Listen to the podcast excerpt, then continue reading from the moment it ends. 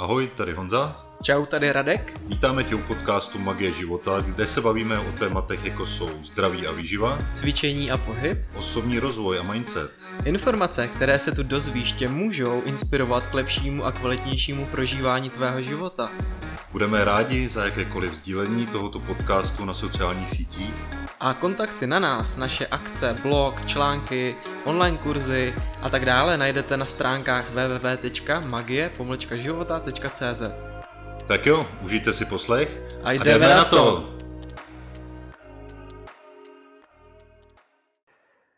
Takže čevec všichni, zdravíme vás u dalšího podcastu, jako vždycky. Tady je Radek, čau čau. Čau, tady Honza. Dneska tady máme dalšího inspirativního hosta, Patrika Hrbáče a já jsem Patrika poznal a hodně jsme si sedli, protože vlastně Patrik dělá dost podobné věci jako my, věnuje se zdraví, je to trenér tajského boxu a hlavně takový iniciátor cirkadiálního rytmu, hodně se zajímá o spánek a o, o tady ty všechny biorytmy, takže čau Patriku, moc tě zdravím v našem podcastu. Čau, čau, zdravím všechny a děkuji za pozvání. Jsme moc rádi, že jsi tady s náma a ty, tyhle témata nás taky strašně baví, takže ještě předtím, než se do nich vrhneme, tak by mě třeba zajímalo, Honzu určitě taky, posluchače všechny, uh, že ty teďka jedeš tady ten styl a my tě sledujeme, koukáme, že jsi v tom hmm. fakt hodně akční, a, ale vím, že to tak asi vždycky nebylo, protože jsem četl tvůj příběh a hmm. zajímalo, zajímalo by určitě i naše posluchače, jak si to měl, než jsi se k tomuhle všemu dostal. Mm-hmm. No, přesně tak, vždycky to tak nebylo, no. Uh, já jsem byl vždycky takový ten, takový ten typ člověka, který až tak úplně neřešil zdraví. Já jsem žil fakt takový ten jako party life, že jo, prostě holky a já jsem fakt jako uh, vůbec jsem nebyl jako nastavený v hlavě na nějaké jako zdraví. Byť jsem vždycky v hloubi duši cítil, že chci žít jako zdravý životní styl, že chci jako uh, žít v souladu se svým tělem, ale nikdy to, tomu nešel jakoby naproti. No a i když mi to tělo jako tím mojím chaotickým životním stylem vždycky dávalo signály, tak já jsem ho jako neposlouchal a vždycky jsem uh,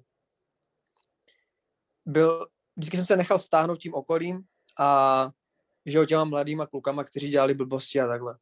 No a tím, že jsem fakt uh, byl jako odpojený od toho svého těla a nenaslouchal jsem těm jeho signálům, tak potom postupně už začaly přicházet uh, daleko uh, větší signály, které už potom jako nešly ignorovat, jo. Takže potom začaly přicházet různé nemoci, až to nakonec vyvrcholilo, takže jsem se jednoho dne fakt objevil v nemocnici, napíchnutý na kapačkách. Uh, nemohl jsem mluvit, nemohl jsem chodit, nemohl jsem uh, v podstatě nic dělat. Uh, lékaři ne, nevěděli úplně, co to jako znamená. Měl jsem nějaký těžký zánět na mandlích. A v ten moment jsem tam, když tam je člověk sám, je tam takhle napíchnutý, nemůže nic dělat, tak najednou začne přemýšlet. A začne si najednou jako srovnávat ty hodnoty a priority a co chce v životě, co nechce. A najednou se začíná uvědomovat hodně, hodně věcí. A já si to do teďka pamatuju, jak jsem tam ležel a já jsem fakt jako brečel, fakt jsem se modlil, říkám, že udělám cokoliv pro to, abych tohle už nemusel nikdy zažívat. No a jak jsem řekl, tak se stalo a já jsem se fakt po tady tomhle vrhnul do, uh, do jako šíleného studia lidského těla a do toho, uh, jak optimalizovat svoje zdraví a jak žít právě v souladu s tím tělem, aby v podstatě mě už jako neskolilo nic.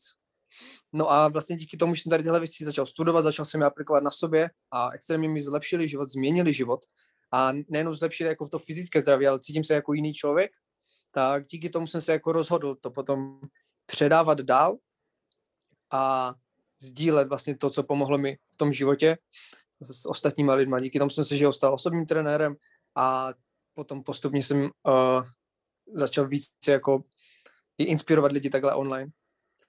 Uh-huh, A co, se, co to bylo ještě za to, co jako by ti ty doktoři teda řekli po tomhle všem? Uh-huh. Hele, tam toho bylo, tam toho bylo fakt hodně. Já jsem, já jsem, uh, já jsem to fakt jako zkrátil hodně, ale uh, jednak, jednak uh, mi diagnostikovali te- tetany, což je jakoby údajně uh, jako nevylečitelná nemoc. A v podstatě já jsem se s tím uh, nechtěl stotožnit. Já jsem se, to, nevím, jestli to znáte, ale ono to, je, ono to je v podstatě takový stav, kdy vy prostě chytnete takový panický atak a máte pocit, že nemůžete dýchat a lidi, kteří to znají, kteří to zažívají, tak to je v podstatě pocit, že ono to nejde jako popsat slovy, ale to je prostě pocit, že, že jako umíráš, že prostě umřeš.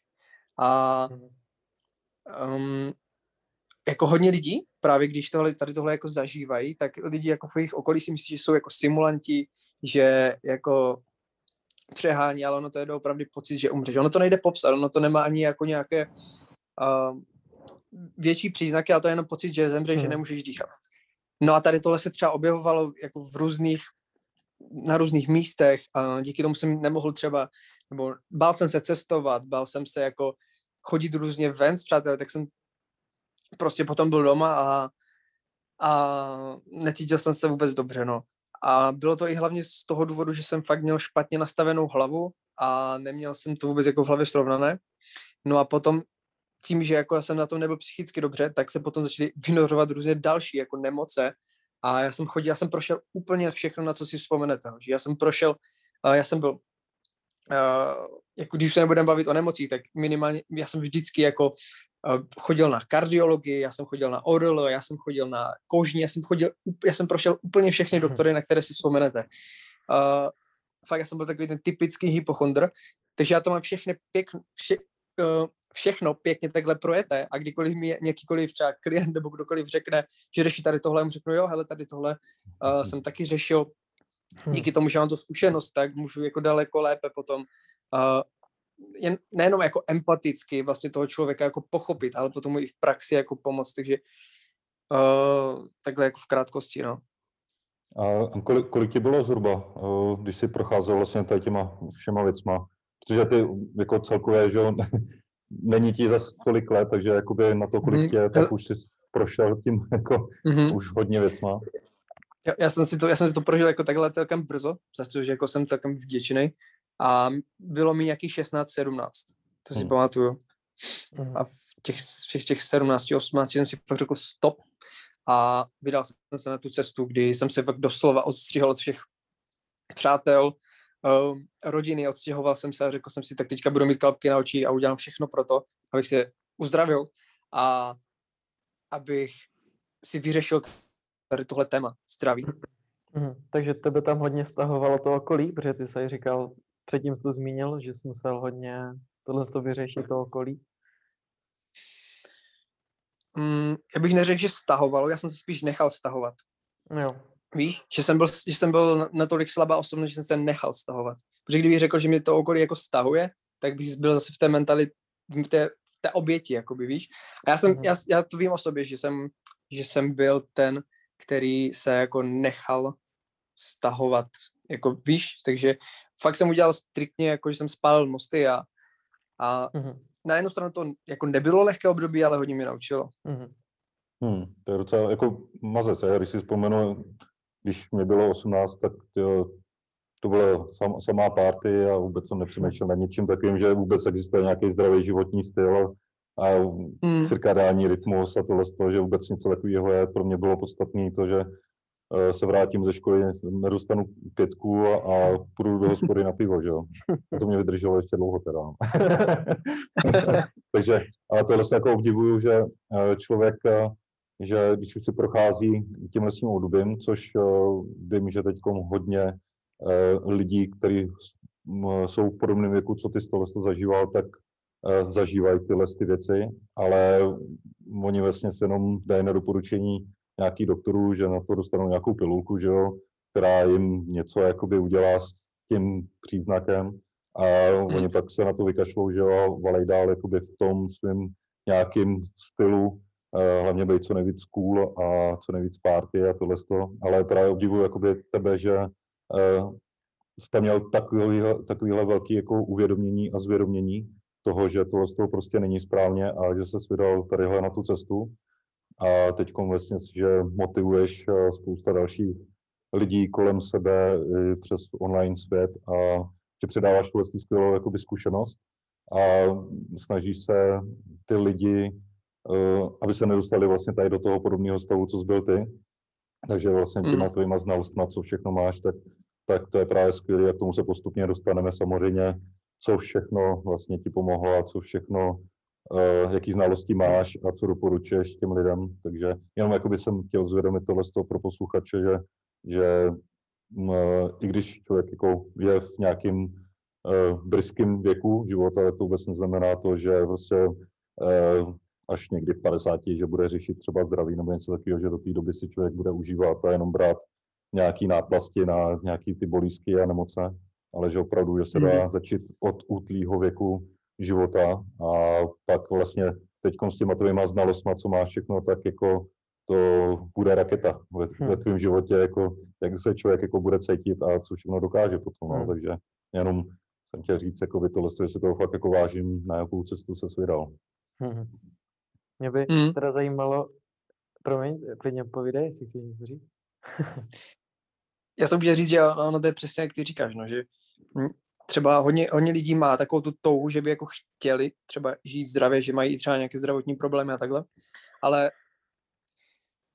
jsou tak nějak v tom středu, že jo, oni uh, si zajdou třeba k tomu doktorovi, který jim na tu pilku nějak je to jako udrží, ale pokud člověk úplně nepadne na to dno, kde odkud se může jako odrazit, tak ono, to, ono, ono ho to nikdy nebude tlačit jako um, si nějak zlepšit, protože v tom dnu, kde je v- člověk v tom největším blatu, tak tam vždycky jako vzniká ta největší touha. Já jsem tu touhu měl fakt silnou a říkal jsem si, že pro to udělám úplně všechno. A je mi jedno, jak dlouho to bude trvat, je mi jedno, jak, dlouho, jak to moc to bude bolet a je mi jedno, koho ztratím prostě. Pro mě byla fakt priorita a hodnota číslo jedna moje zdraví. Mm. To je skvělý. A co jsi, co jsi teda začal dělat jinak? Co jsi jako první Hmm. měnil v tomhle? Ty jo, toho bylo fakt hodně. Já jsem, já jsem zkoušel uh, tím, že jsem toho jako mm, já jsem, že jo, takové ty základy, co máme všichni, jako, co všichni všude slyšíme, že jo, vyvážená strava, pestrá strava a takhle. Já jsem vyzkoušel vše- všech jako hodně stravovacích směrů, hodně půstu, prošel jsem si různé detoxy, uh, prošel jsem si různé jako očistné terapie, prošel, prošel jsem si jako fakt hodně jako takových stravovacích směrů a jako asi ti z hlavy úplně neřeknu, kde jsem úplně začal, ale ale um, vždycky jsem věděl, že si to potřebuji jako první srovnat jako v hlavě. Já si doteďka pamatuju, když jsem tak jako mm, měl ty otázky, jako co to znamená, nebo pro, co mi tím chce jako ten život říct, že mám tady tyhle nemoci a c, jako proč jsem, je tak víš, taková ta klasická otázka, jako proč se mi to děje.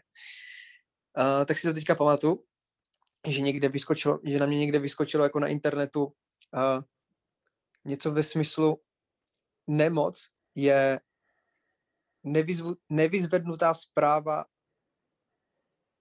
z vesmíru nebo něco takového. A tam možná byl takový ten první zárodek toho, kdy jsem uh, začal přemýšlet, že ta nemoc vlastně není jako něco, nějaký trest, něco jako ně, nějaká, nějaké zlo, ale je to něco, co mi má něco ukázat na mém těle, co já si potřebuju vyřešit. Mm. Je to Hmm. nějaký, nějaká odpověď toho celkového systému, uh, které mi chce něco říct. Mhm. Mhm. A tady, tady u toho, eh, jako, když teď to vezmeš zpětně, tak eh, tušíš, jako, co ti to mělo, mělo říct, nebo já vím, že ono spousta jakoby, odpovědí přichází až klidně jakoby za 10-20 let, takže jako ono, jenom se chci zeptat, jestli jako, tušíš, co ti to mělo říct, nebo jestli pořád jako čekáš, čekáš na tu odpověď, co, to, co z toho přijde. Uh, tak jako když se budeme bavit o té jako emocionální úrovni, tak já si myslím, že tam toho bylo fakt hodně, že tam byly jako různé potlačené emoce uh, a, a to je vlastně jedna, jedna z těch jako hlavních věcí za mě, jako potlačování sám sebe a potlačování emocí. Ono se to potom, že všechno na, jako zadržuje na těch mandlích a to s tím jsem já hodně trpěl. Já jsem hodně trpěl jako chronickýma angínama uh, tady tímhle. Mhm. Hmm. Jo, to je, jo, mám s- kolem sebe spousta lidí, kteří trpí právě na ty angíny.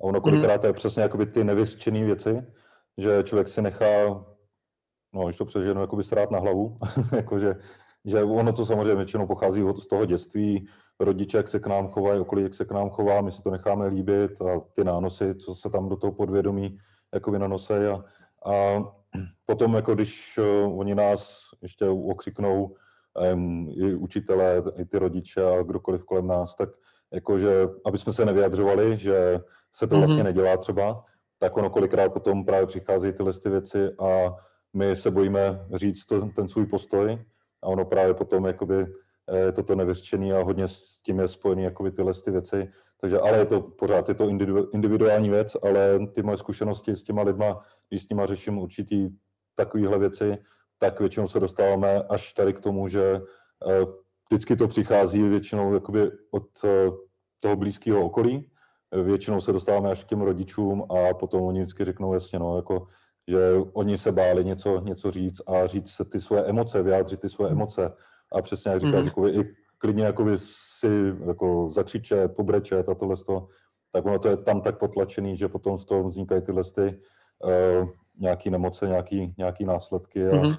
a je to hodně zajímavé potom se kolem toho rozvírat nějaké věci a když člověk má potom takhle tu osobní zkušenost, tak je zajímavý potom jakoby se zpátky k tomu vracet a ono pak člověk i postupně se tomu i trošku jako i zasměje, že vlastně to, jaký to má souvislosti a, mm-hmm. A jak eh, ten vesmír jako krásně funguje, dává nám najevo, eh, za čím bychom si měli jít. No. mm. Určitě, no. Souhlasím. A ty teďka jak pracuješ teda s klienty, co, co většinou s nima řešíš, nebo co je vlastně, co je tvoje teďka poslání? Hele, moje poslání cítím, že um, moje hlavní téma, které, které mě jako dává obrovský smysl a které si troufám říct, že to je jedna z těch hlavních, jedna z těch hlavních pilířů, které mi jako doopravdy změnilo život a které mi jako uh, tak nějak ukotvilo to zdraví, je navrácení se právě k těm uh, k tomu životu, jak právě žili naši předci. A já tomu říkám život podle biorytmu. Uh, a kdybych to měl jako nějak v krátkosti shrnout, tak baví mě uh, pozorovat to, jak funguje příroda a jak my můžeme se učit z té přírody, vzít si pro to zdraví uh, nějakou, nějaký poznatek a potom to aplikovat do té praxe a vlastně cítit to, jak to jako funguje.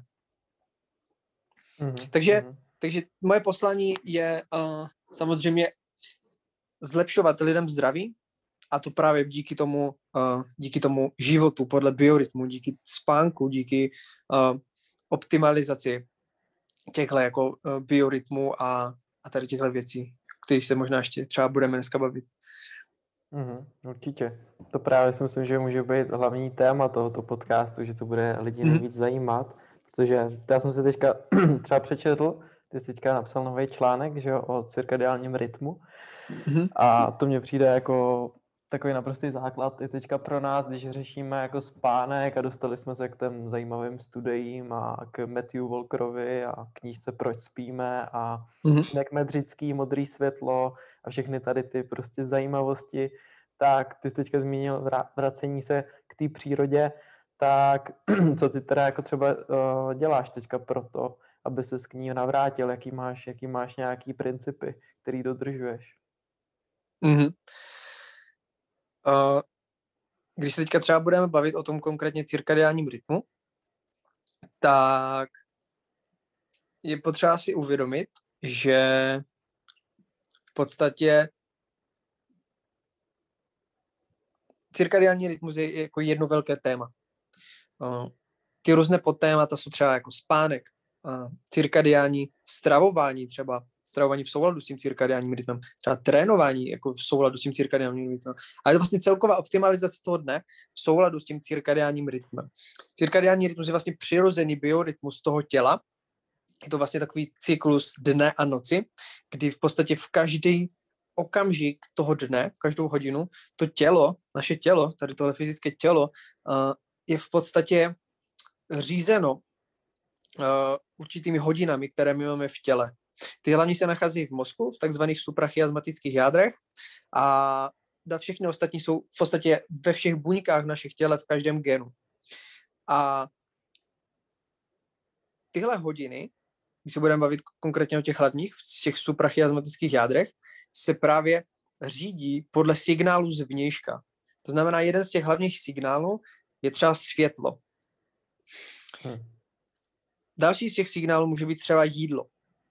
Tady tyhle všechny signály uh, ovlivňují to, kolik v podstatě je uh, hodin pro naše tělo a podle toho se to tělo právě chová. A to je na tom to nejzajímavější, to, uh, protože ono potom právě vyplavuje různé hormony, různé neurotransmitery a chová se podle toho, jaká je čas dne, jako my mu řekneme v podstatě, jaká je čas dne skrze, skrze tady tyhle jako vnější signály. A dělám proto hodně věcí. Uh, no to je, no to je jako, uh, jako fakt obrovský komplexní téma, protože jedna věc je jako právě cirkadiální rytmus, to je, což je v podstatě ten, cir, uh, což je v podstatě ten cyklus uh, dne a noci. Uh, další téma je třeba cirkanuální rytmus, to je v podstatě rytmus uh, celého roku, a to je v podstatě to jedno velké téma, život podle, toho, podle těch biorytmů, protože když to třeba jako zkrátím, tak naši předci třeba nemohli si v, v lednu, tady těchto končinách, kde my žijeme, kde my jsme se narodili, tak nemohli si třeba uh, dát rajče, protože prostě nerostlo.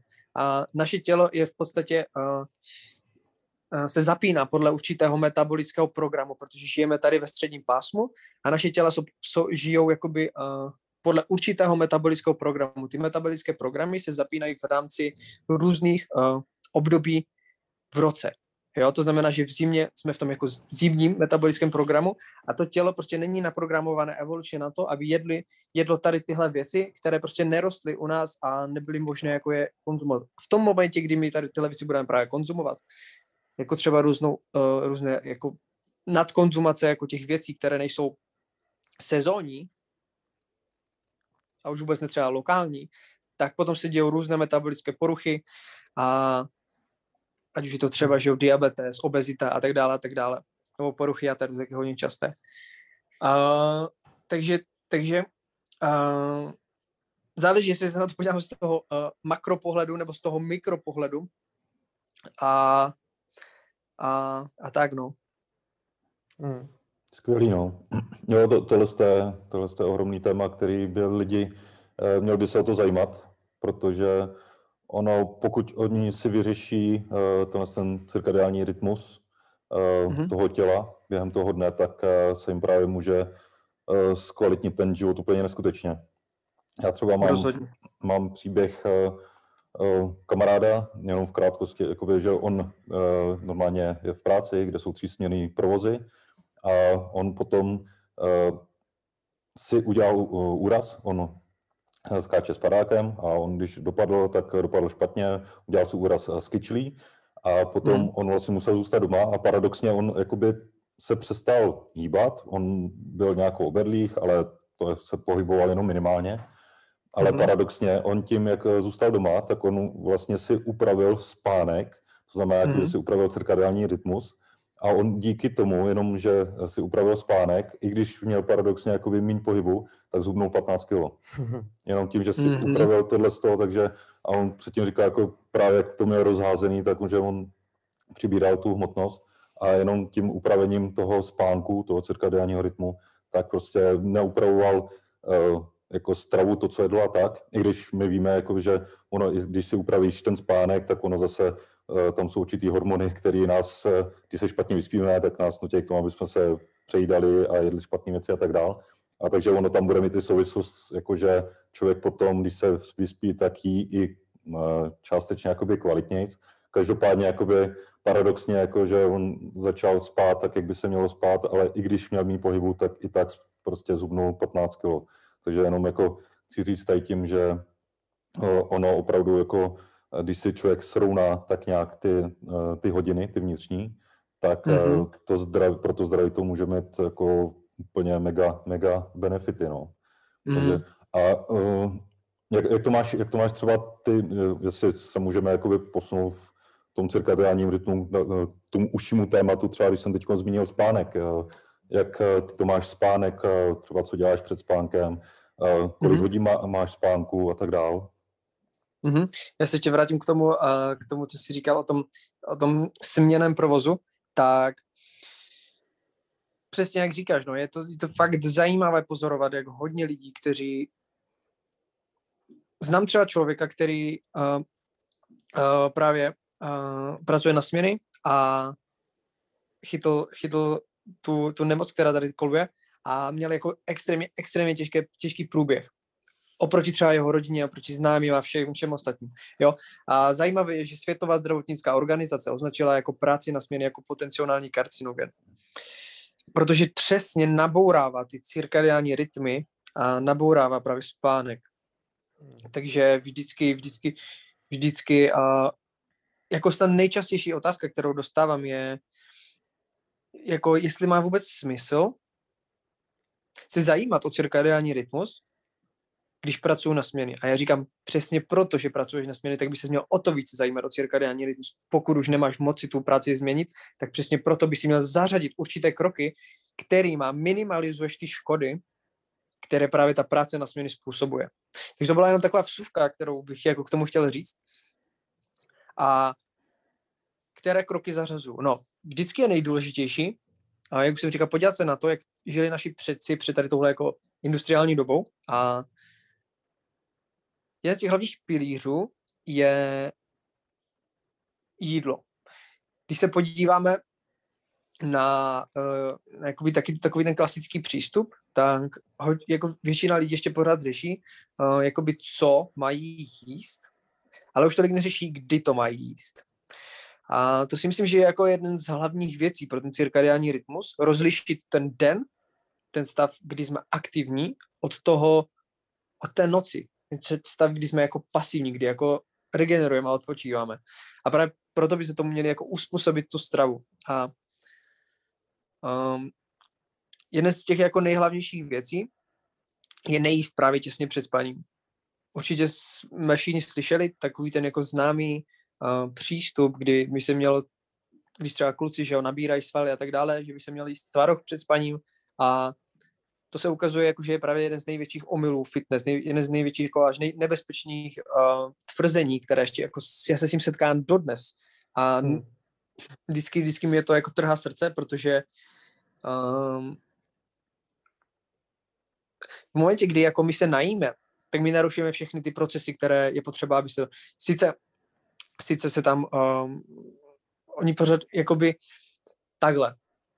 V momentě, kdy my se najíme jako před spánkem, tak se sníží, nejenom sníží melatonin, což je jako náš nejsilnější antioxidant, ale v podstatě my zatížíme to trávení, které už je značně jako utlumeno večer a ten cirkadiální rytmus se díky tomu posouvá a to tělo nemůže efektivně regenerovat, nemůže se zapnout takzvaná autofagie, nemůže to tělo vyplavovat růstový hormon, což je v podstatě náš nejsilnější spalovač tuku a nemůže právě nemůže probíhat ta oprava těch poničených buněk, organel a ty procesy, kdy právě to tělo útočí na ty rakovinné buňky. A právě proto, že lidi jako nerespektují ty přirozené biorytmy, ten přirozený cirkadiální rytmus a dělají tady tyhle věci, že, že se nají pozdě těsně před spaním, tak si doslova zkracují život. A ono už to i ve studiích se ukazuje, že to je doslova jako fakt zkracovat životu. Každopádně jako další z těch věcí uh, je jednoznačně světlo. Uh, naši předci měli, byli po většinu dne přes den. To znamená, že oni skrze sítnici oka přijímali to světlo, které dávalo právě do mozku signál a to dávalo do celého těla, že je den. A oni díky tomu mohli fungovat. Byl to takový mechanismus, kterým permanentně zaručoval energii, že mohli lovit, že mohli uh, fungovat, že mohli pít v podstatě naživu, že mohli mít hodně energie. Potom přirozeně s se západem slunce se to tělo začalo uklidňovat a začal se vyplavovat melatonin, který je přírod, při, jako přirozeně utlumil a zapínaly se právě ty regenerační a reparační procesy, které to tělo připravili právě na ten následující den. A že jo, potom uh, tady přišla žárovka, která totálně nabourala tady ten přirozený cirkadiální rytmus a uměle se začal prodlužovat ten den. A určitě jste všichni slyšeli, třeba lidi, kteří teďka poslouchají, takové to, uh, že by jsme neměli koukat do těch mobilů, že by se neměli svítit před spaním, to už jsme všichni stokrát jako slyšeli. A málo kdo to dělá. Všímám si, že ještě pořád málo kdo to dělá. Berou to hodně, hodně na lehkou váhu, ale dneska už jsou doopravdy jako stovky vědeckých studií. A je, mě strašně baví pozorovat to, že nejenom, že jsou na to vědecké studie, ale dává to smysl i v rámci toho selského rozumu. Že doopravdy tak ti lidi žili. A doopravdy to naše tělo je takhle uspůsobené. A doopravdy to je krásně cítit, takže ono, ono to dává jako fakt smysl ze všech jako u různých úhlů pohledu. A v momentě, kdy uh, optimalizujete tu, to světlo před tím spánkem, já vždycky říkám, že minimálně těch 90 minut před spánkem bychom měli být buď to v úplné tmě, nebo třeba použít, já používám takové buď to červené brýle, které blokují právě to světlo o modré a zelené vlnové délce, které narušuje to cir- ten cirkadiální rytmus, nebo potom tady mám ještě uh, speciální červené světlo, které neobsahuje ty vlnové délky. A když my si tady tohle jako pořešíme, tak budeme právě, se nám krásně vyplaví melatonin, budeme uh, efektivně regenerovat přes noc a ty dny jsou potom úplně jiné. Uh, já jsem tomu fakt nevěřil, taky jsem tomu nevěřil, ale potom, když jsem to poprvé zkusil, tak já jsem se cítil jako Superman. Já jsem nevěřil, že moje tělo se může tak super cítit. Já jsem se fakt cítil jako na nějakých drogách a měl jsem fakt tak skvělou náladu, že, že prostě mě to fakt mhm. pohltilo a totálně o tom prostě pořád chci mluvit, chci to všude šířit, chci tím všechny nakazit, protože um, dostávám tu zpětnou vazbu třeba od rodiny, od známých, kterým tady tohle uh, už jako fakt změnilo život, zlepšilo spánek a mají díky tomu více energie, cítí se lépe, tak um, mě to fakt jako hmm. baví, no, tady tohle, hmm. tady tohle uh, si hmm. optimalizovat.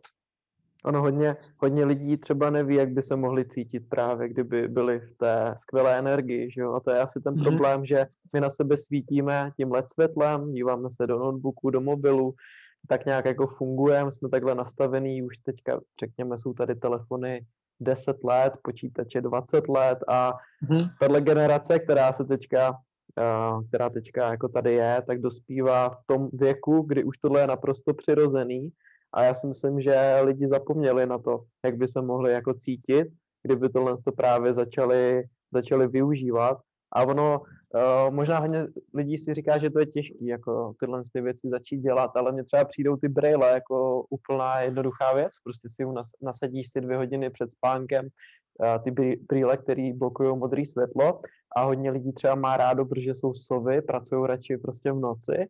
A myslí si, že no a jako jak já mám tohle co dělat, když rád pracuji v noci, no tak si nasadím ty brýle, které mě zablokují modré světlo a potom, potom je to vlastně v pohodě, nebo minimálně to prostě na 80-90% zlepší tu kvalitu toho spánku. A když, když do toho třeba zařadí to jídlo, který si tady zmiňoval, protože my vlastně, uh, když se najíme, tak to tělo začne trávit, to začne využívat veškerou tu energii na to, aby zpracovalo tu potravu. A když tohle, tyhle ty dva principy, který si zmínil, člověk zařadí, tak si myslím, že během 10-14 dnů uvidí, uvidí neskutečné změny. Hmm. V tom lepším případě ho začne trávit. To tělo se taky může rozhodnout, že se na to vykašle a nechá ho tam právě v žaludku a potom právě vzniká to, že takový ten reflux, že, to, že takové to pálení žáhy a takové to uh, nedotrávené jídlo. Ale jako hmm. pokud je člověk jako trávící problémy je civilizační onemocnění a hodně lidí pořád ještě uh, vnímá, že trávící problémy jsou normální, že je normální cítit se unavený po jídle, že je normální, um, že je normální nadýmání, že uh, je normální pálení žáhy a že je normální pocit těžkosti a pocit nafouklého žaludku po jídle. Ale to je normální civilizační onemocnění a no, závažné civilizační onemocnění. A hodně lidí to pořád bere na lehkou váhu a oni se s tím naučili v podstatě žít. Mm. A já bych chtěl říct, že v momentě, kdy my jako se optimalizujeme ten spánek a optimalizujeme si ten cirkadiální rytmus, tak tady tohle úplně vymizí a to trávení začne šlapat jako mašina.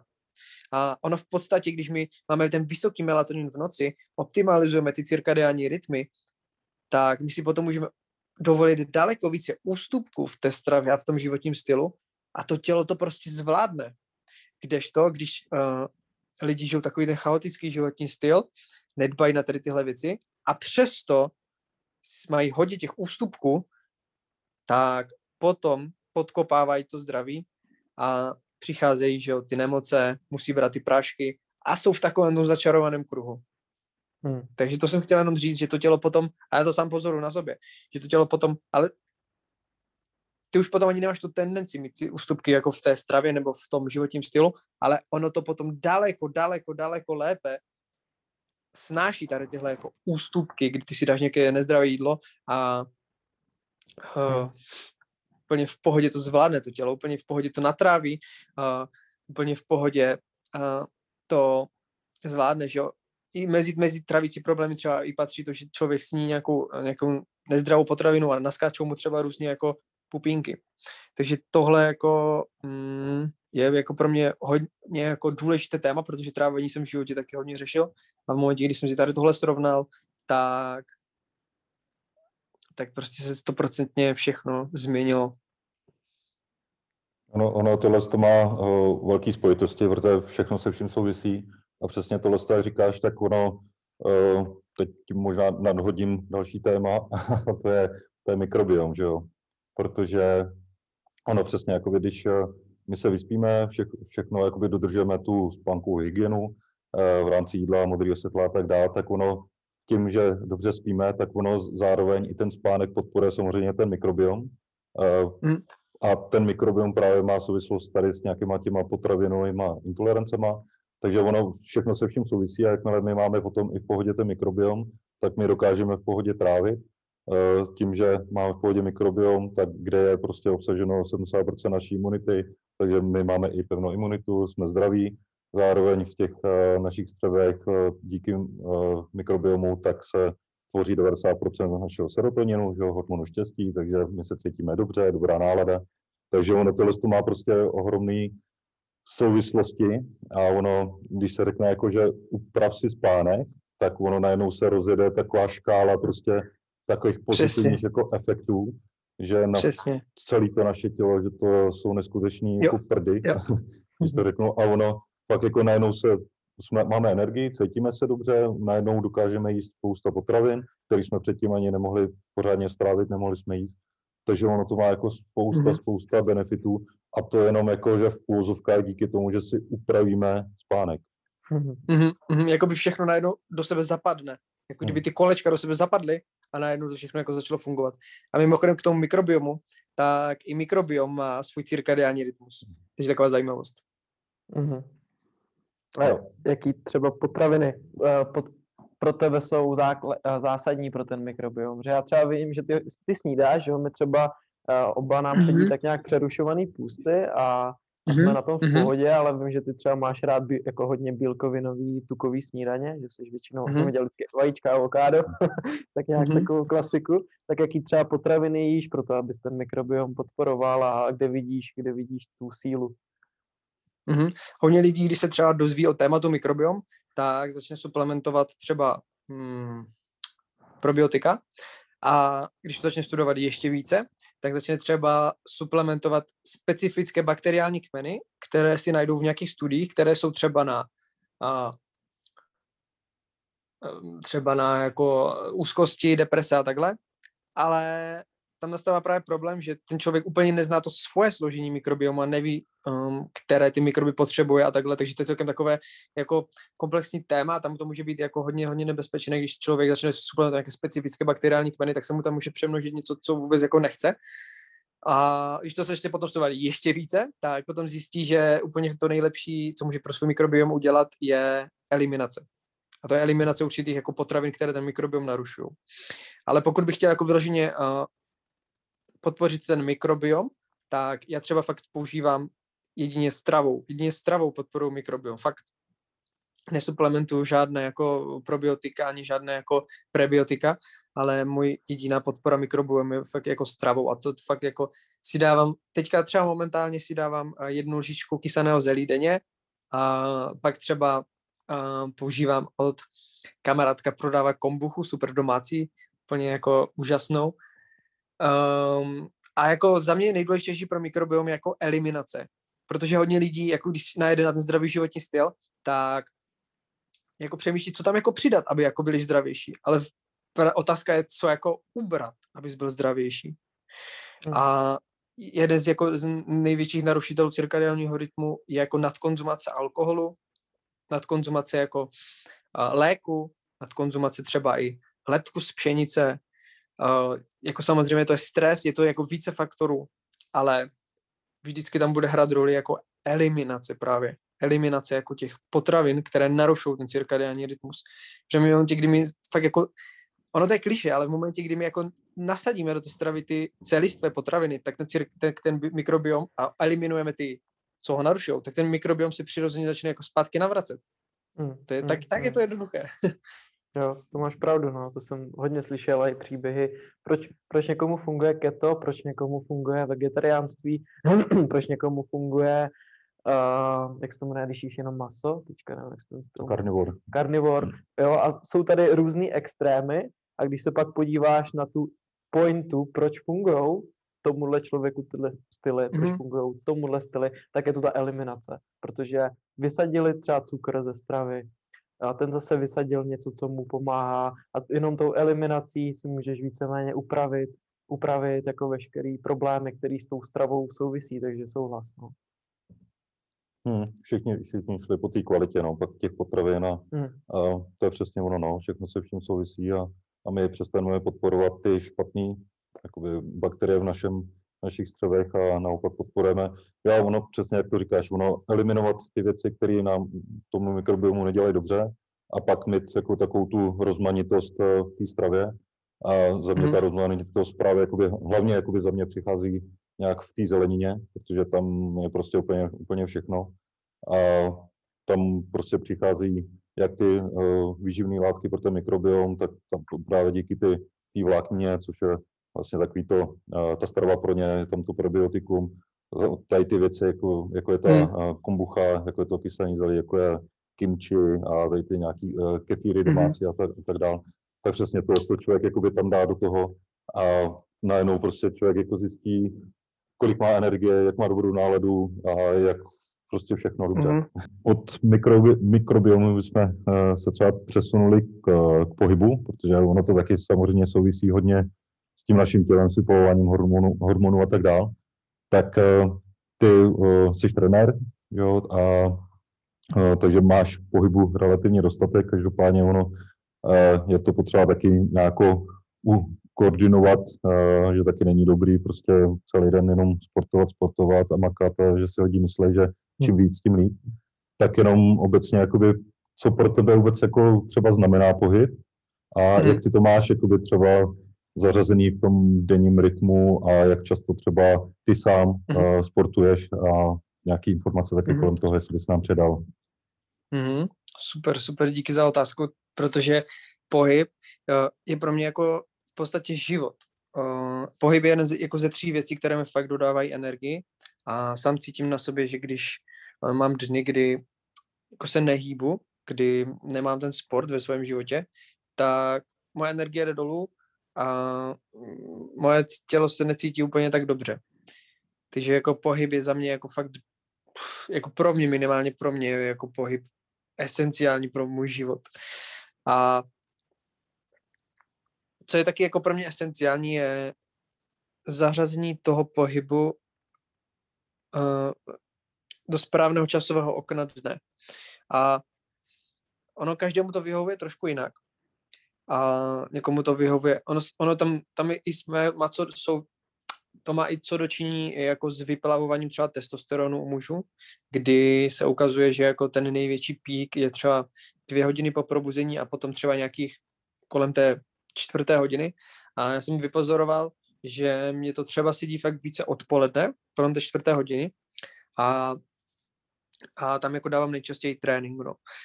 A potom, potom to je vlastně jako nej, kolem čtvrté, páté hodiny jako nejpozději, kdy cvičím. A potom, kdybych měl jako cvičit později, tak už si třeba dávám jenom nějakou procházku nebo takhle, protože právě ten pohyb je jeden z těch mm. jako faktorů, které právě narušují ten cirkadiální rytmus a narušují ten spánek skrze právě ty hormony, které jako ten, mm. ten, ten, ten pohyb jako právě způsobuje. Takže to je taky jako jedna z častých dotazů, co dostávám, že, ten, že člověk jako je třeba celý den v práci a potom si jde jako zacvičit pozdě večer. A já vždycky říkám, že radši než těžký silový trénink dát někdy pozdě večer, tak fakt nějakou procházku, uh, klidně třeba s brýlema, nebo nějakou lehkou jogu protažení, nebo něco, co tolik Hmm. nevystřelí ty stresové hormony a co potom nenaruší ten cirkadiální rytmus. Protože, jak jsem říkal, pohyb je právě jeden z těch faktorů, které jako značně narušují ten cirkadiální rytmus, ten přirozený biorytmus a právě oddalují jako spánek. Potom už se to těžce, těžce jako snižuje jídlem, snižuje se to jako těžce suplementama. A to je taky jako velké téma. Zařazení toho tréninku jako do časového okna, jako do optimálního časového okna. Protože pozdě večer je jako špatně, takže já tady tyhle věci jako hodně třeba řeším. A co se týče mě a cvičení, tak já se fakt um, snažím vždycky dodržet uh, fakt těch 10 tisíc kroků. Ono se, ono se udává, že jo, už je nějaký 8 až 12 tisíc, uh, u mužů 12 až 15 tisíc. Já se snažím mít vždycky minimálně těch 10 aspoň. Uh, když dám 12-15, tak je to super. A vždycky, jako to je, to je jako priorita, to říkám vždycky svým klientům, protože že jo, uh, trénink třeba trvá hodinu, uh, někdy třeba hodinu a půl, ale den má daleko více hodin, takže ono potom da, da, daleko více um, záleží na tom, co ten člověk dělá jako během dne. Když člověk že celý den sedí u počítače v kanceláři, potom si jde na hodinu zacvičit, tak um, jako je, to úplně, to úplně jako není ideální, no. Hmm. Takže vždycky je jako potřeba mít ten pohyb i mimo tu, uh, tu posilovnu, nebo ten, ten Hmm, dneska spíš hmm. jako mimo, mimo trénink. A já třeba jsem si oblíbil hodně, uh, hlavně teďka, v tady téhle době jsem si oblíbil takové, takové tréninky, třeba jenom 30 minutové, ale jako každý den. A třeba jako intervalové tréninky.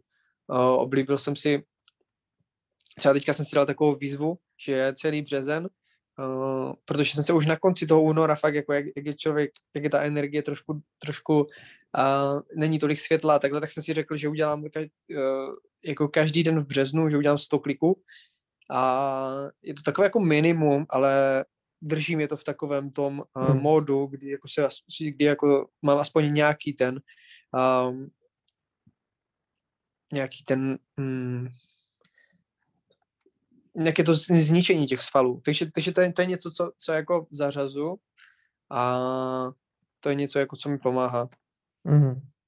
Já bych tam jen doplnil ohledně toho, jak jsi říkal, že trénuješ hodinu, pak seš ale celý den v kanceláři, tak hodně, hodně lidí právě podceňuje to, že když sedíš, tak oslabuješ hlavně ty posturální svaly, který drží to zpříjmené tělo.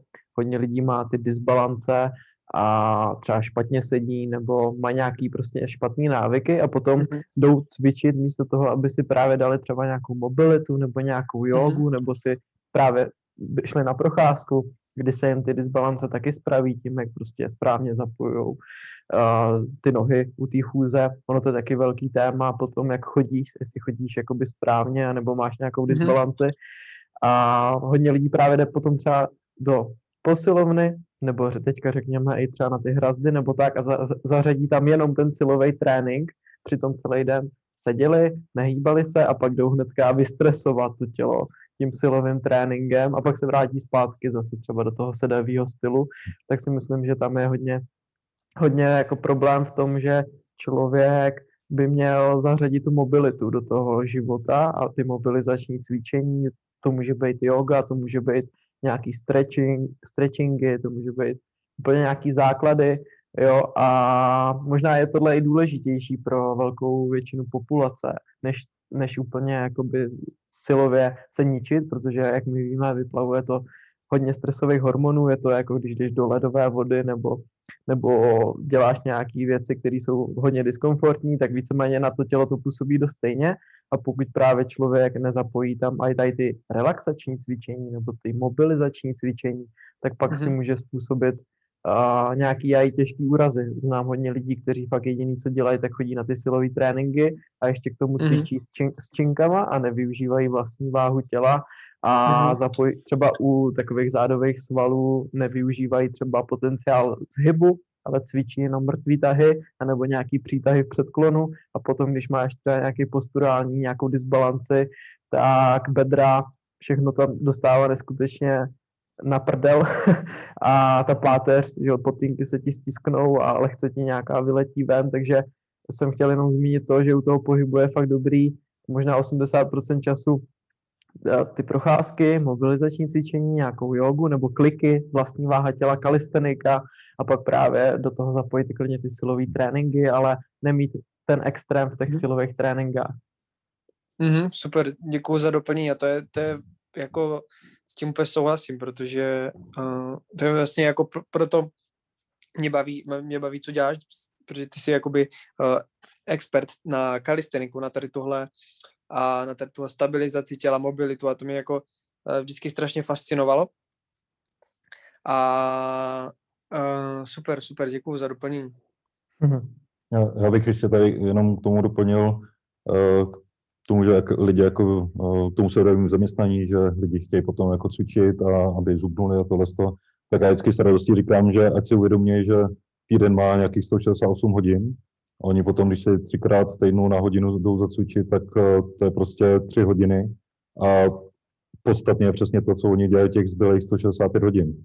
To znamená to právě ta uh, pohybová aktivita během celého dne, protože ta dělá jakoby mnohem větší procento toho pohybu, toho Hmm. spalování jakoby té energie, než nějaká potom hodina v tom fitku. Další věc je, že oni potom jdou do toho fitka a fakt tam jako hodinu, hodinu a někdo hodinu a půl jako maká a snaží se tam dřít, což taky prostě není úplně dobře, protože ono ze začátku to je v pohodě, do té půl hodiny a ono potom se zase začne vypalovat hodně kortizolu a to je zase tak, jakoby špatně, to tělo dostává do stresové situace a to taky prostě není dobrý pro to tělo, no, takže ono tam vybalancovat takový to správný pro, pro to naše tělo.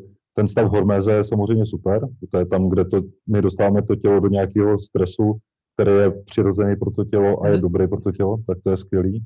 Ale potom ty lidi mají tendence fakt jako zbytečně přehánět a není to zdravý pro to tělo. No. Takže jenom jako takový uvědomění, že fakt jako zajímat se, zajímat se o ty informace a ne úplně jakoby eh, sledovat nějaký výstřelky módy a tamhle, že se napsalo prostě jako, co všechno se má dělat pro to, aby člověk byl nařezaný, a Že bez mrtvého, bez mrtvého tahu nemů- nemůžeš mít silná záda.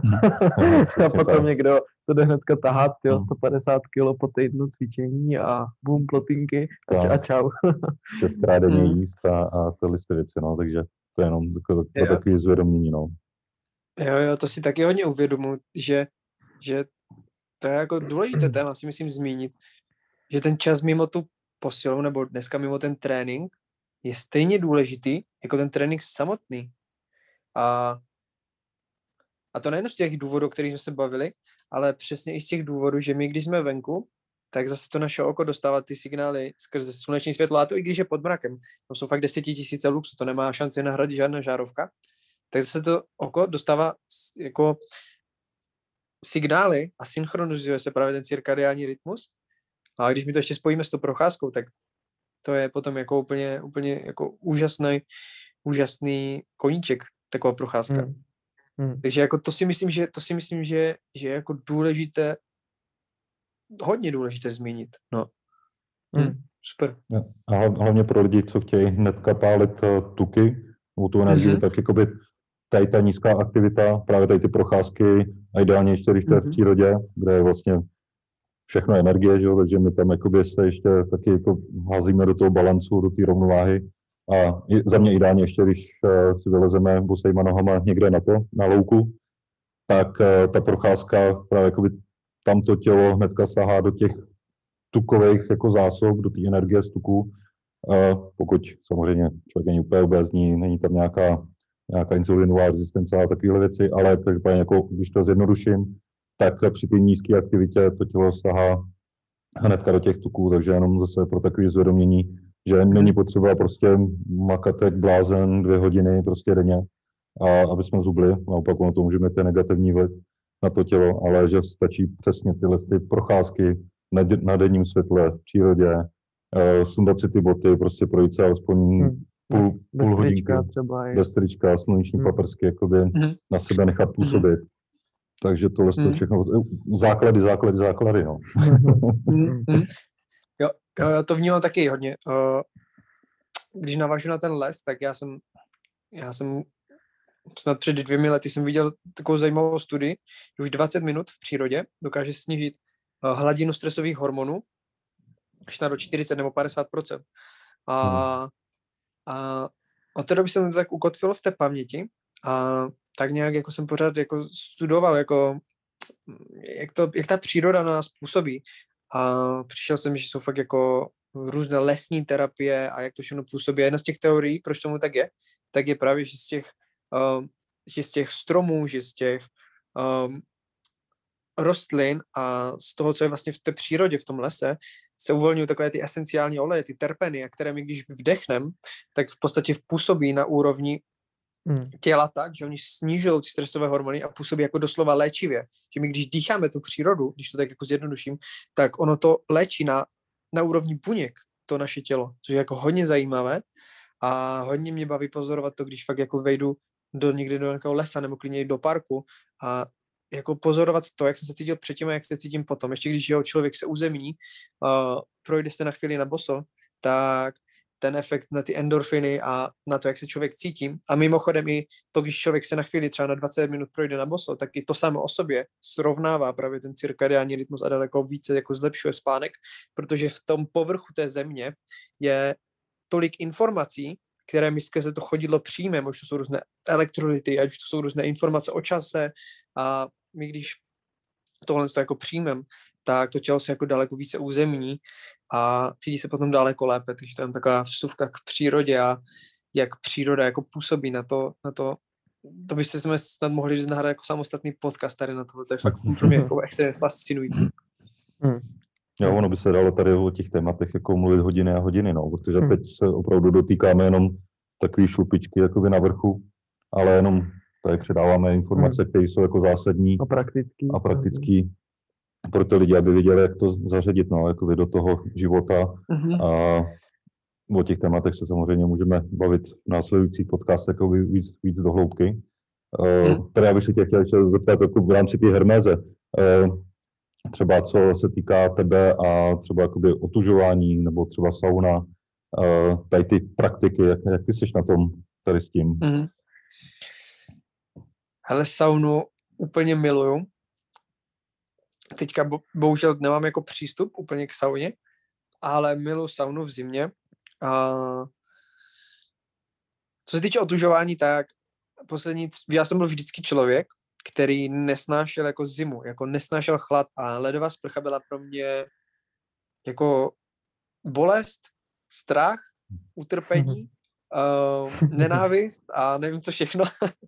a, a měl jsem vždycky chlad. Vím, že jsem měl jako v hlavě takový blok, že chlad rovná se nemoc. Že jako když člověk, jo, a možná hodně lidí to taky tak má, si myslím, že jako takové to jako obleče nebo nachladneš, víš, takové ty programy, které jako dostáváme, tak jsem tady měl spojené, měl jsem díky tomu jako fakt jako nenávist ke chladu.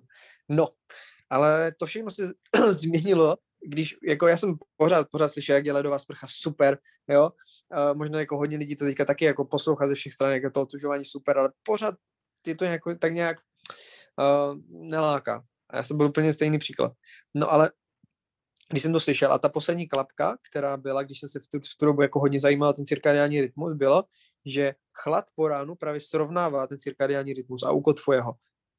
A já jsem si řekl, OK, zkusím to na týden. No a z týdnu se staly tři roky a do teďka se sprchou každé ráno ledovou sprchou a, a nedokážu si představit ráno bez té jako ledové sprchy, no. Takže to je vlastně další věc, další takový tip, který po ránu nejenom, že nakopne jako daleko více než černá káva, ale ono právě srovnává ten cirkadiální rytmus. Ten chlad je právě pro to tělo signál, že je nový den, že je vlastně v podstatě den a že to tělo je potřeba start, nastartovat a být v tom energizující módu.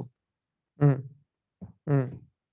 Jo, tady, tadyhle u toho cirkadiálního rytmu, tak ono, jak už Radek tady na začátku zmínil, tak ono jsou studie a ono, uh, to bylo vlastně, kdy uh, dva kluci šli do jeskyně po dobu, já nevím, teď myslím, že to bylo šesti týdnů, a oni vzali si s sebou různý měřiče a kontrolovali si prostě mozkovou aktivitu, eh, tep, eh, kontrola spánku a tak dále a ono fakt jako zjistili, že eh, ten cirkadiální rytmus, že on trvá jako v průměru 24 hodin a 15 minut.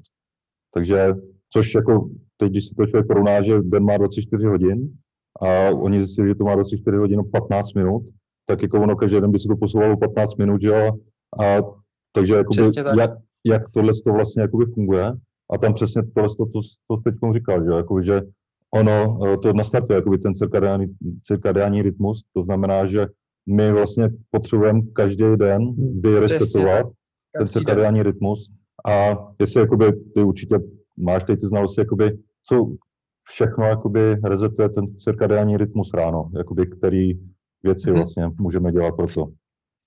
Jo, jo, super, super, že jsi to takhle řekl, že ono to je v podstatě, to je jako by každodenní, ono to zní jako špatně, když jako každodenní práce, ale ono to je jako každodenní jako nějaký ukotvování toho cirkadiálního rytmu, protože kdybychom to nedělali, tak se přesně děje ten cirkadiální myšmaš a ono se to potom jako, by se to jako ne úplně jako, že by se to prodlužovalo, ale neoptimalizovalo by se to tak úplně. No. Jedna jako důležitá věc, co udělat po ránu, aby se zase resetoval ten cirkadiální rytmus, tak je jednoznačně světlo, to znamená, pokud je tma, ještě třeba v zimě, tak rozsvítit si všechny, postupně se rozsvícovat všechny možné jako žárovky a pokud je světlo, tak co nejdříve po probuzení uh, jít ven a nechat dopadnout slunce nebo sluneční světlo na sítnici oka. To je jako první věc. Druhá věc, co se dá využít, je třeba uh, ten chlad v zimě, hlavně v zimě. Ten chlad jako extrémně dobře synchronizuje ten cirkadiální rytmus. V létě to je zase právě spíše to světlo, které zase daleko lépe synchronizuje ten cirkadiální rytmus, takže chlad a světlo. No a třetí věc, která po ránu synchronizuje cirkadiální rytmus, je snídaně. Protože my máme v našich vnitřních orgánech, uh, ve slinivce, v žaludku, ve střevech a tak dále a tak dále, máme tak, takzvané periferní hodiny. To jsou, to jsou vlastně uh, to, je vlastně, to jsou vlastně hodiny, které reagují na jakýkoliv příjem potravy. A v momentě, kdy my tam pošleme první jídlo dne, tak to je pro tělo signál, že my přerušujeme ten půst, že jo, v angličtině, uh, breakfast, jako breaking the fast, přerušení půstu. A my přerušíme ten půst a zapneme zase to tělo, zapneme ho do toho energizujícího módu, připravuje, řekneme mu, hele, je den, je potřeba fungovat, je potřeba mít energii a to tělo, pokud ještě my jako nastavíme tu snídaní správně, tak ta snídaně může ovlivňovat třeba mozkové neurotransmitery a my potom můžeme daleko, daleko lépe fungovat uh, během toho celého dne.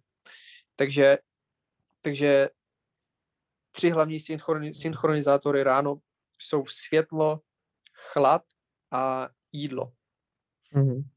Jaký to máš pak, jaký máš třeba pak názor na ty přerušované půsty? Protože ty nedodržuješ tady, nebo jako možná děláš, mm-hmm. že třeba končíš jídlo dřív a snídáš třeba trošičku později až po nějakým tom vlčím hladu, který nastane.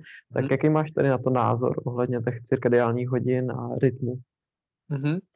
No, já jsem toho názoru, že přerušovaný půst se dá dělat jako různými způsoby, že jo? Já třeba jedu přerušovaný půst, ale jedu ho uh, jako tím, že nevynechávám snídaní, ale vždycky spíš říkám, že je lepší hmm. vynechávat hmm. večeři. A to z těch důvodů, které jsem říkal předtím. A, a zde zařazuju snídaní taky z těch důvodů, které jsem říkal předtím, protože to je právě takový ten hlavní, jako pro mě signál, že je jako den a to tělo potom uh, šlape. A uh, já jsem toho názoru, že je dobré, že, že v momentě, kdy člověk zjistí, že mu třeba nesedí snídaně nebo že chce fungovat, že daleko lépe funguje bez snídaně, uh, tak první věc, jako by si měl srovnat ten cirkadiální rytmus, to znamená jako ukotvit ho tou snídaní, třeba první čtyři týdny, potom pokud mu to nesedí, tak klidně jako udělat ten, udělat ten přerušovaný pust bez té snídaně.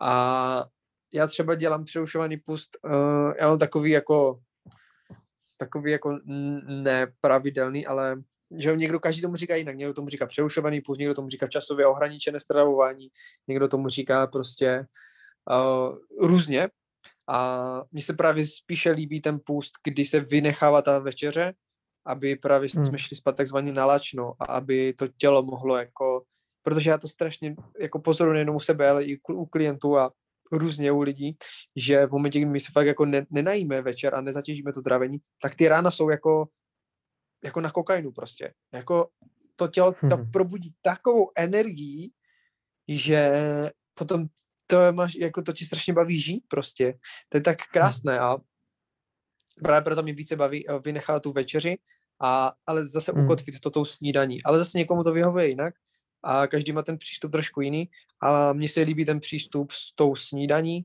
a vynechávat spíš tu večeři. To znamená, že uh, jazykem toho toho přerušovaného hladování nebo přerušovaného pustu, tak já třeba snad jako nejčastěji jedu buď jako 12 hodin a 12 hodin, to znamená, že 12 hodin a- prodloužím si toho ten spánek, nebo jedu, jedu jako, že 8 hodin jím, s tím, že, s tím, že se na poslední jídlo třeba někdy uh, jako nějakou takovou jako pozdější oběd nebo něco kolem mezi čtvrtou, pátou. A toho mi sedí jako, jako daleko Hmm. lépe, no. Ale nejdu nikdy, nejdu pod jako 12 hodin. Každý den mám prostě 12 hodin pust. Pod to nejdu, prostě to neexistuje. Já si dám fakt nejpozději uh, v 6, 7, v 7 nejpozději, jako do 7 jím, ale potom už jako v žádném případě, jako i kdybych měl hladově, kdybych měl umírat, tak já se prostě najím, protože vím, jak bych se na druhý den cítil, kdybych se najedl jako třeba pozdě. Takže to, to, to je jako za mě tak jako v krátkosti o, Mhm. O přerušovaném jako hladovění. Jak to máte vy, kluci? Co vám sedí? No, já, já, bych, já bych jenom jako tady, tady k tomu, nebo když se ptáš, tak eh, my to máme právě tak jako, že uh, nejíme to dopoledne a uh, já většinou uh, končím jídlo večeří někdy kolem, uh, někdy mezi 7 a 8, protože chodím spát někdy cirka devá, mezi 9 a 10, takže prostě jakoby plus minus minimálně ty dvě hodiny, aby před tím uh, Mhm. spánkem tam to jídlo už nebylo, s tím, že teda ta večeře je většinou ve formě uh, bílkoviny, tuky, zelenina, takže aby Mhm. to nevyplavilo uh, hromadu toho inzulínu, který potom brzdí právě vyplavování těch dalších hormonů. Takže Mhm. tohle to za mě a právě pro, uh, protože jsem zjistil, že ono do to dopoledne, kdy mám hodně aktivit, tak ono tím, jak eh, člověk po určitý době, když to, to tělo stráví ty, eh, ty živiny, tak ono postupně se přesně jakoby eh, dostává eh, k té autofagii a tak dál. A ono to tělo pak jako ráno, jak se vyplaví ještě trošku ten kortizol, který nás vybudí právě do toho dne, tak ono to tělo se přepíná do toho uh, sympatiku, toho sympatického nervového systému, kde je bystřejší ta mysl, tělo je takový jakoby nabuzenější, aktivnější, takže já tam i rád právě to dopoledne cvičím, že ono to má zase svoje benefity, že ono tím, jak přes noc se vyplavuje ten růstový hormon, tak ono pak ještě, když se člověk zacvičí v tom půstu, tak ono, jakoby ten růstový hormon ještě jakoby vystřelí mnohonásobně víc. A jak eh, si i zmínil, že ten testosteron, jakoby dvě hodiny po tom probuzení, že uh, tak jakoby, že to má ten svůj pík, tak prostě ono člověk, když tady to všechno jakoby spojí dohromady, tak uh, ono to má ohromný benefity. Jo, takže jako z pohledu nějakých hormonů a takhle, tak eh, a i pocitu, jakoby, jaký já mám a jak mě to přemýšlí, tak eh, právě jako zařazuju ty dopolední Hmm. a i podle jakoby různých eh, studií a podle různých doktorů, který sleduju, tak eh, moje první jídlo je fakt až kolem té plus minus eh, 12. hodiny, s tím, že mám Mhm. teda jako plus minus těch eh, 16 hodin, dá se říct, každý den to postění a 8 hodin plus minus to okno, kdy jim. Takže to je vlastně nějaký jakoby takový uh, můj uh, režim a rytmus, který, uh, který mi vyhovuje. A Mhm. pak jenom, jenom jsem chtěl, do, jako každý jsme prostě individuální člověk, a každý to má úplně jináč. Přesně jako ty to máš takhle, funguje ti to tak- takhle a to je pecka. Já to mám takhle, je možný, že se třeba časem dostanu taky jakoby, uh, do tady toho fáze, že uh, budu na tom stejně jako ty, že mě třeba v určitém věku mě to bude víc vyhovovat, než co mě vyhovuje teď. I studie jsou taky na tom, jakože eh, postavený, že pro mladší lidi třeba, že eh, jim vyhovuje víc jakoby v globálním nějakým měřítku, třeba, že si zacvičí jakoby to dopoledne a pak s postupujícím věkem, že zase jakoby je lepší pro ten organismus, že se cvičí odpoledne. Jo, takže Hmm. ono, taky jsem jakoby viděl tyhle ty studie, Takže ono to je fakt jako různý a jako lidi, když se moc jako nezajímají o to, jak tě, funguje to tělo, tak mají v tom ten myšmaš jako v té hlavě a fakt jako nevidí.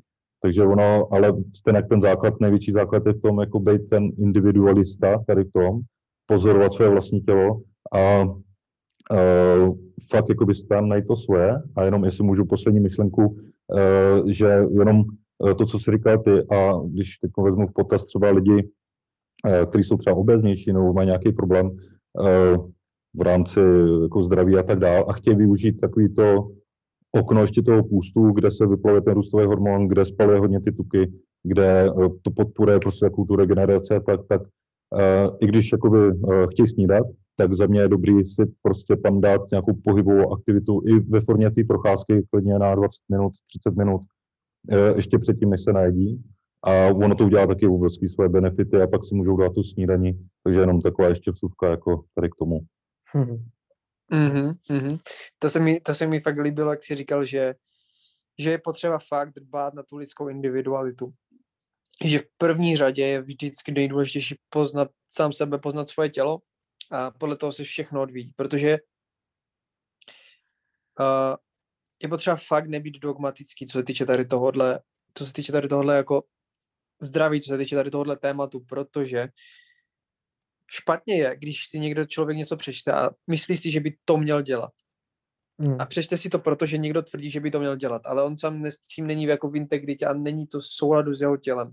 A to si myslím, že je jako největší kámen úrazu, na kterém jsme, jako minimálně já jsem se několikrát už jako popálil, a je to myslím jako taková přirozená součást, že fakt vždycky bude, vždycky všichni dojdeme k tomu, že je důležité nás, nacítit se na to svoje tělo a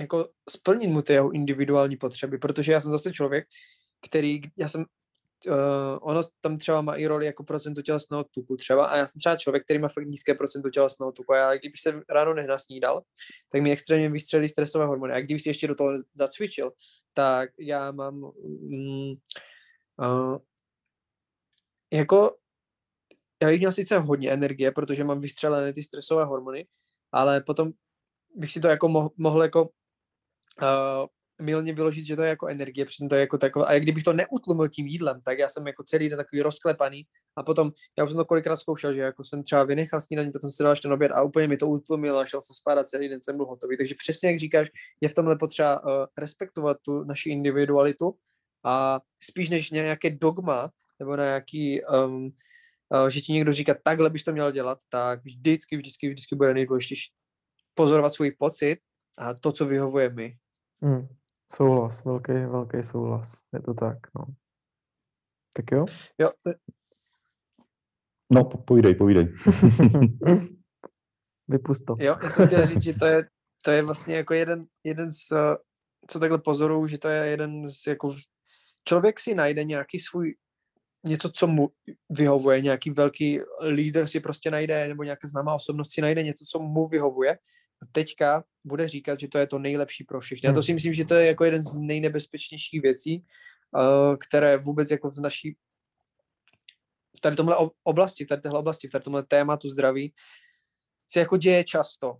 A hmm. lidi tím, že my jsme odpojení od těch našich těl a ne, myslíme si, že jako zapomněli jsme na tu moudrost toho, že my všechno máme v sobě a jenom jsme se od toho odpojili a teďka vidíme nějakého um, influencera, někdo, kdo mluví o zdraví, někdo, kdo tady tohle jako prezentuje a našel nějaký svůj směr, který mu vyhovuje a teďka říká, že to je dobré pro všechny. A argumentuje to různými argumenty a těm lidem to jako dává smysl, protože se chtějí na něco upnout a teďka to zkouší a třeba jim to nevyhovuje a potom se na to vykašlou a říká, že zdraví nemá smysl a takhle. A to je jako, jako snad hlavní myšlenka tady to, že prostě fakt tady hraje roli jako lidská individualita. Některé věci máme spojené, ale některé věci fakt uh, je potřeba respektovat tu lidskou individualitu mhm. a nacítit se na to svoje tělo. To je prostě esence. To je mhm. prostě základ. A návrat přirozenosti. Hmm. Přesně tak. Hmm. Jo, se tam a ještě líbila ta myšlenka, jak jsi říkal, zkuste si čtyři týdny tohle a uvidíte, jak vám to bude vyhovovat třeba s tou snídaní zrovna, aby nějak ten mhm. cirkadiální rytmus dali uh, dohromady, tak je fajn třeba si udělat tuhle metodu, že jeden měsíc budu zkoušet tohle, když mi to nebude vyhovovat, tak třeba mm-hmm. pokud pracuji třeba s deníkem nebo mám nějaký svoje nějakou sebereflexi, tak poznám, funguje to, nefunguje a i hned vím, co mám změnit pro to, aby to bylo zase lepší a věřím tomu, že za tři měsíce od té chvíle, co člověk to začne řešit, když tyhle ty informace dostane třeba od nás, tak už si dokáže vytvořit tu individuální potřebu pro sebe a pro svoje Mhm. tělo, tak aby to všechno fungovalo, jak má. Mhm. Souhlas. Super. Super, tak se vrhneme na konec našeho podcastu. Myslím si, že to bylo skvělý a teď mě ještě víc bude lákat se o tohle to, fakt, fakt to dávat stoprocentně dokupy a říkat o tom hodně lidem, protože i ty jsi velká inspirace, že tohle to předáváš, že v tom máš takovou jako i vědomost uh, z pohledu, jak to funguje na tělo. A my pro tebe teď máme pět otázek, které vždycky dáváme hostům na konec našeho podcastu, takže Honzo, Mhm. jestli můžeš začít. Tak, eh, ta první otázka je, eh, co je pro tebe nejdůležitější životní hodnota? No, moje nejdůležitější životní hodnota je jednoznačně zdraví. To je Hmm. jako moje nejdůležitější hodnota. To Hmm. jako stoprocentně. To Tím, čím jsi i prošel, tak je to, je to celkem jako zřejmé, no, že Mhm. se o to staráš, staráš hodně a, a že to Hmm. tam prostě je, no, v té hlavě. Super. Tak jo, druhá otázka je, jaký máš A mám- každodenní... Jenom, Ano, kluci, mám, mám, mám to jako rozvíjet nebo odpovědět jednoslovně? je, je, to, Je to na tobě. je to na tobě, jak chceš. OK. tak jo, druhá otázka je tvůj každodenní rituál, který si neodpustíš a který v tom životě vždycky máš, nebo v tom dnu vždycky máš. Jeden? Ano, Můžeš i víc říct, klidně. můžeš je super. víc, ale, ale takový Aha. ten, co ti hnedka pinkne do hlavy. No, tak jako já těch rituálů samozřejmě mám více. A První věc, co mi jako naběhla, tak je ledová sprcha. A další věc, co mi naběhla, je tady tohle. To je už jako automatismus. Já už to mám jako v hlavě jako program, že prostě já už v podstatě nad tím nepřemýšlím, já už to automaticky nasazuju ty brýle, protože vím, že mi to tak zlepšuje život, že mi to zlepšuje spánek, že mi to zlepšuje zdraví, že uh, to už je jako takový program. Takže to jsou jako dva moje takové hlavní rituály, které mi hned naskočí, když člověk Mhm. řekne třeba rituál nebo rutina. Takže to jenom druhý byly mod, uh, brýle blokující modré světlo pro lidi, co poslouchají podcast. jenom doplním. Přesně tak, přesně tak. Jsou to, je, Super. kluci, já už, já, už to, já, já už jsem říkal, no já to, já to fakt beru tak, že je to pro mě, já už jsem si ani neuvědomil, že jsem to nějakým způsobem nepopsal, takže je to pro mě takový automatismus, že, že, že tak. Super. A třetí otázka je, eh, kdybys mohl cokoliv, tak co bys udělal?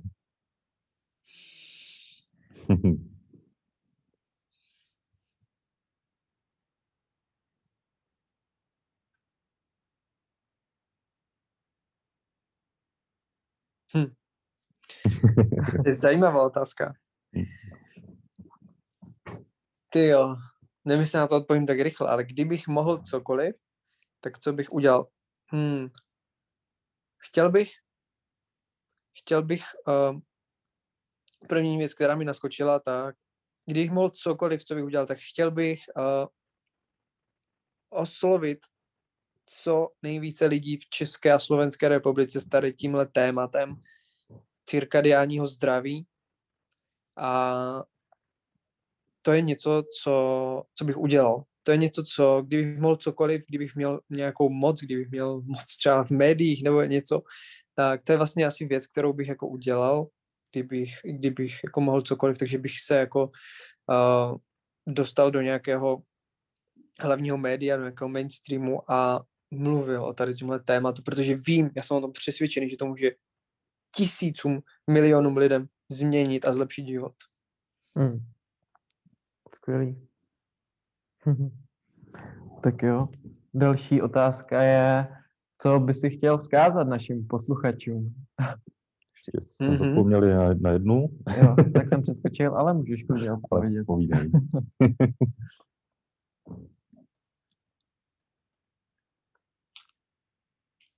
Chtěl bych vzkázat, um, nechci, ať to zní jak, jako klišovitě, ale vždycky bude nejdůležitější, protože tady tohle, to, co máme tady, tak to je nějaký dopravní prostředek. A pokud my se o ten dopravní prostředek nebudeme starat, um, tak bude to, budeme to tady mít hodně těžké. A tady tohle je něco, s čím budeme, ať už se pohádáme s kýmkoliv, ať už se rozejdeme s kýmkoliv, ať už budeme uh, kdekoliv na světě, tak vždycky tady tohle budeme mít sebou. A co bych chtěl vzkázat je to, že naslouchejte tady tomu, naslouchejte potřebám tady toho dopravního prostředku jménem tělo a ten život potom bude daleko snažší, daleko lepší, daleko kvalitnější, daleko hezčí, daleko zábavnější a všechno bude daleko jednodušší. Takže chtěl bych fakt jako říct, že naslouchejte svému tělu. Hmm. To je tak, co mi tak přišlo teďka. Super. Uh, ještě jednu otázečku.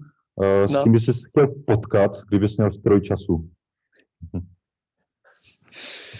Hmm. Takže s někým, jako kdo je teďka mrtvý, jestli to chápu správně. Hmm, můžeš kohokoliv. Nebo, nebo se teprve narodí, že jo? No právě. To bych si někoho vymyslel, že jo? No, třeba. Nějakého Sám sebe za člověka. 500 let. Kdybych se mohl potkat s někým. Hoši, to vy mi dáváte otázky, to je, to je tak zamyšlení na půl hoďky. No, as, hm. Chtěl bych se fakt potkat s někým, jo. Kdy, chtěl bych se potkat uh, s někým, kdo žil třeba před několika miliony let a ch- chtěl bych pozorovat, jak žil ten člověk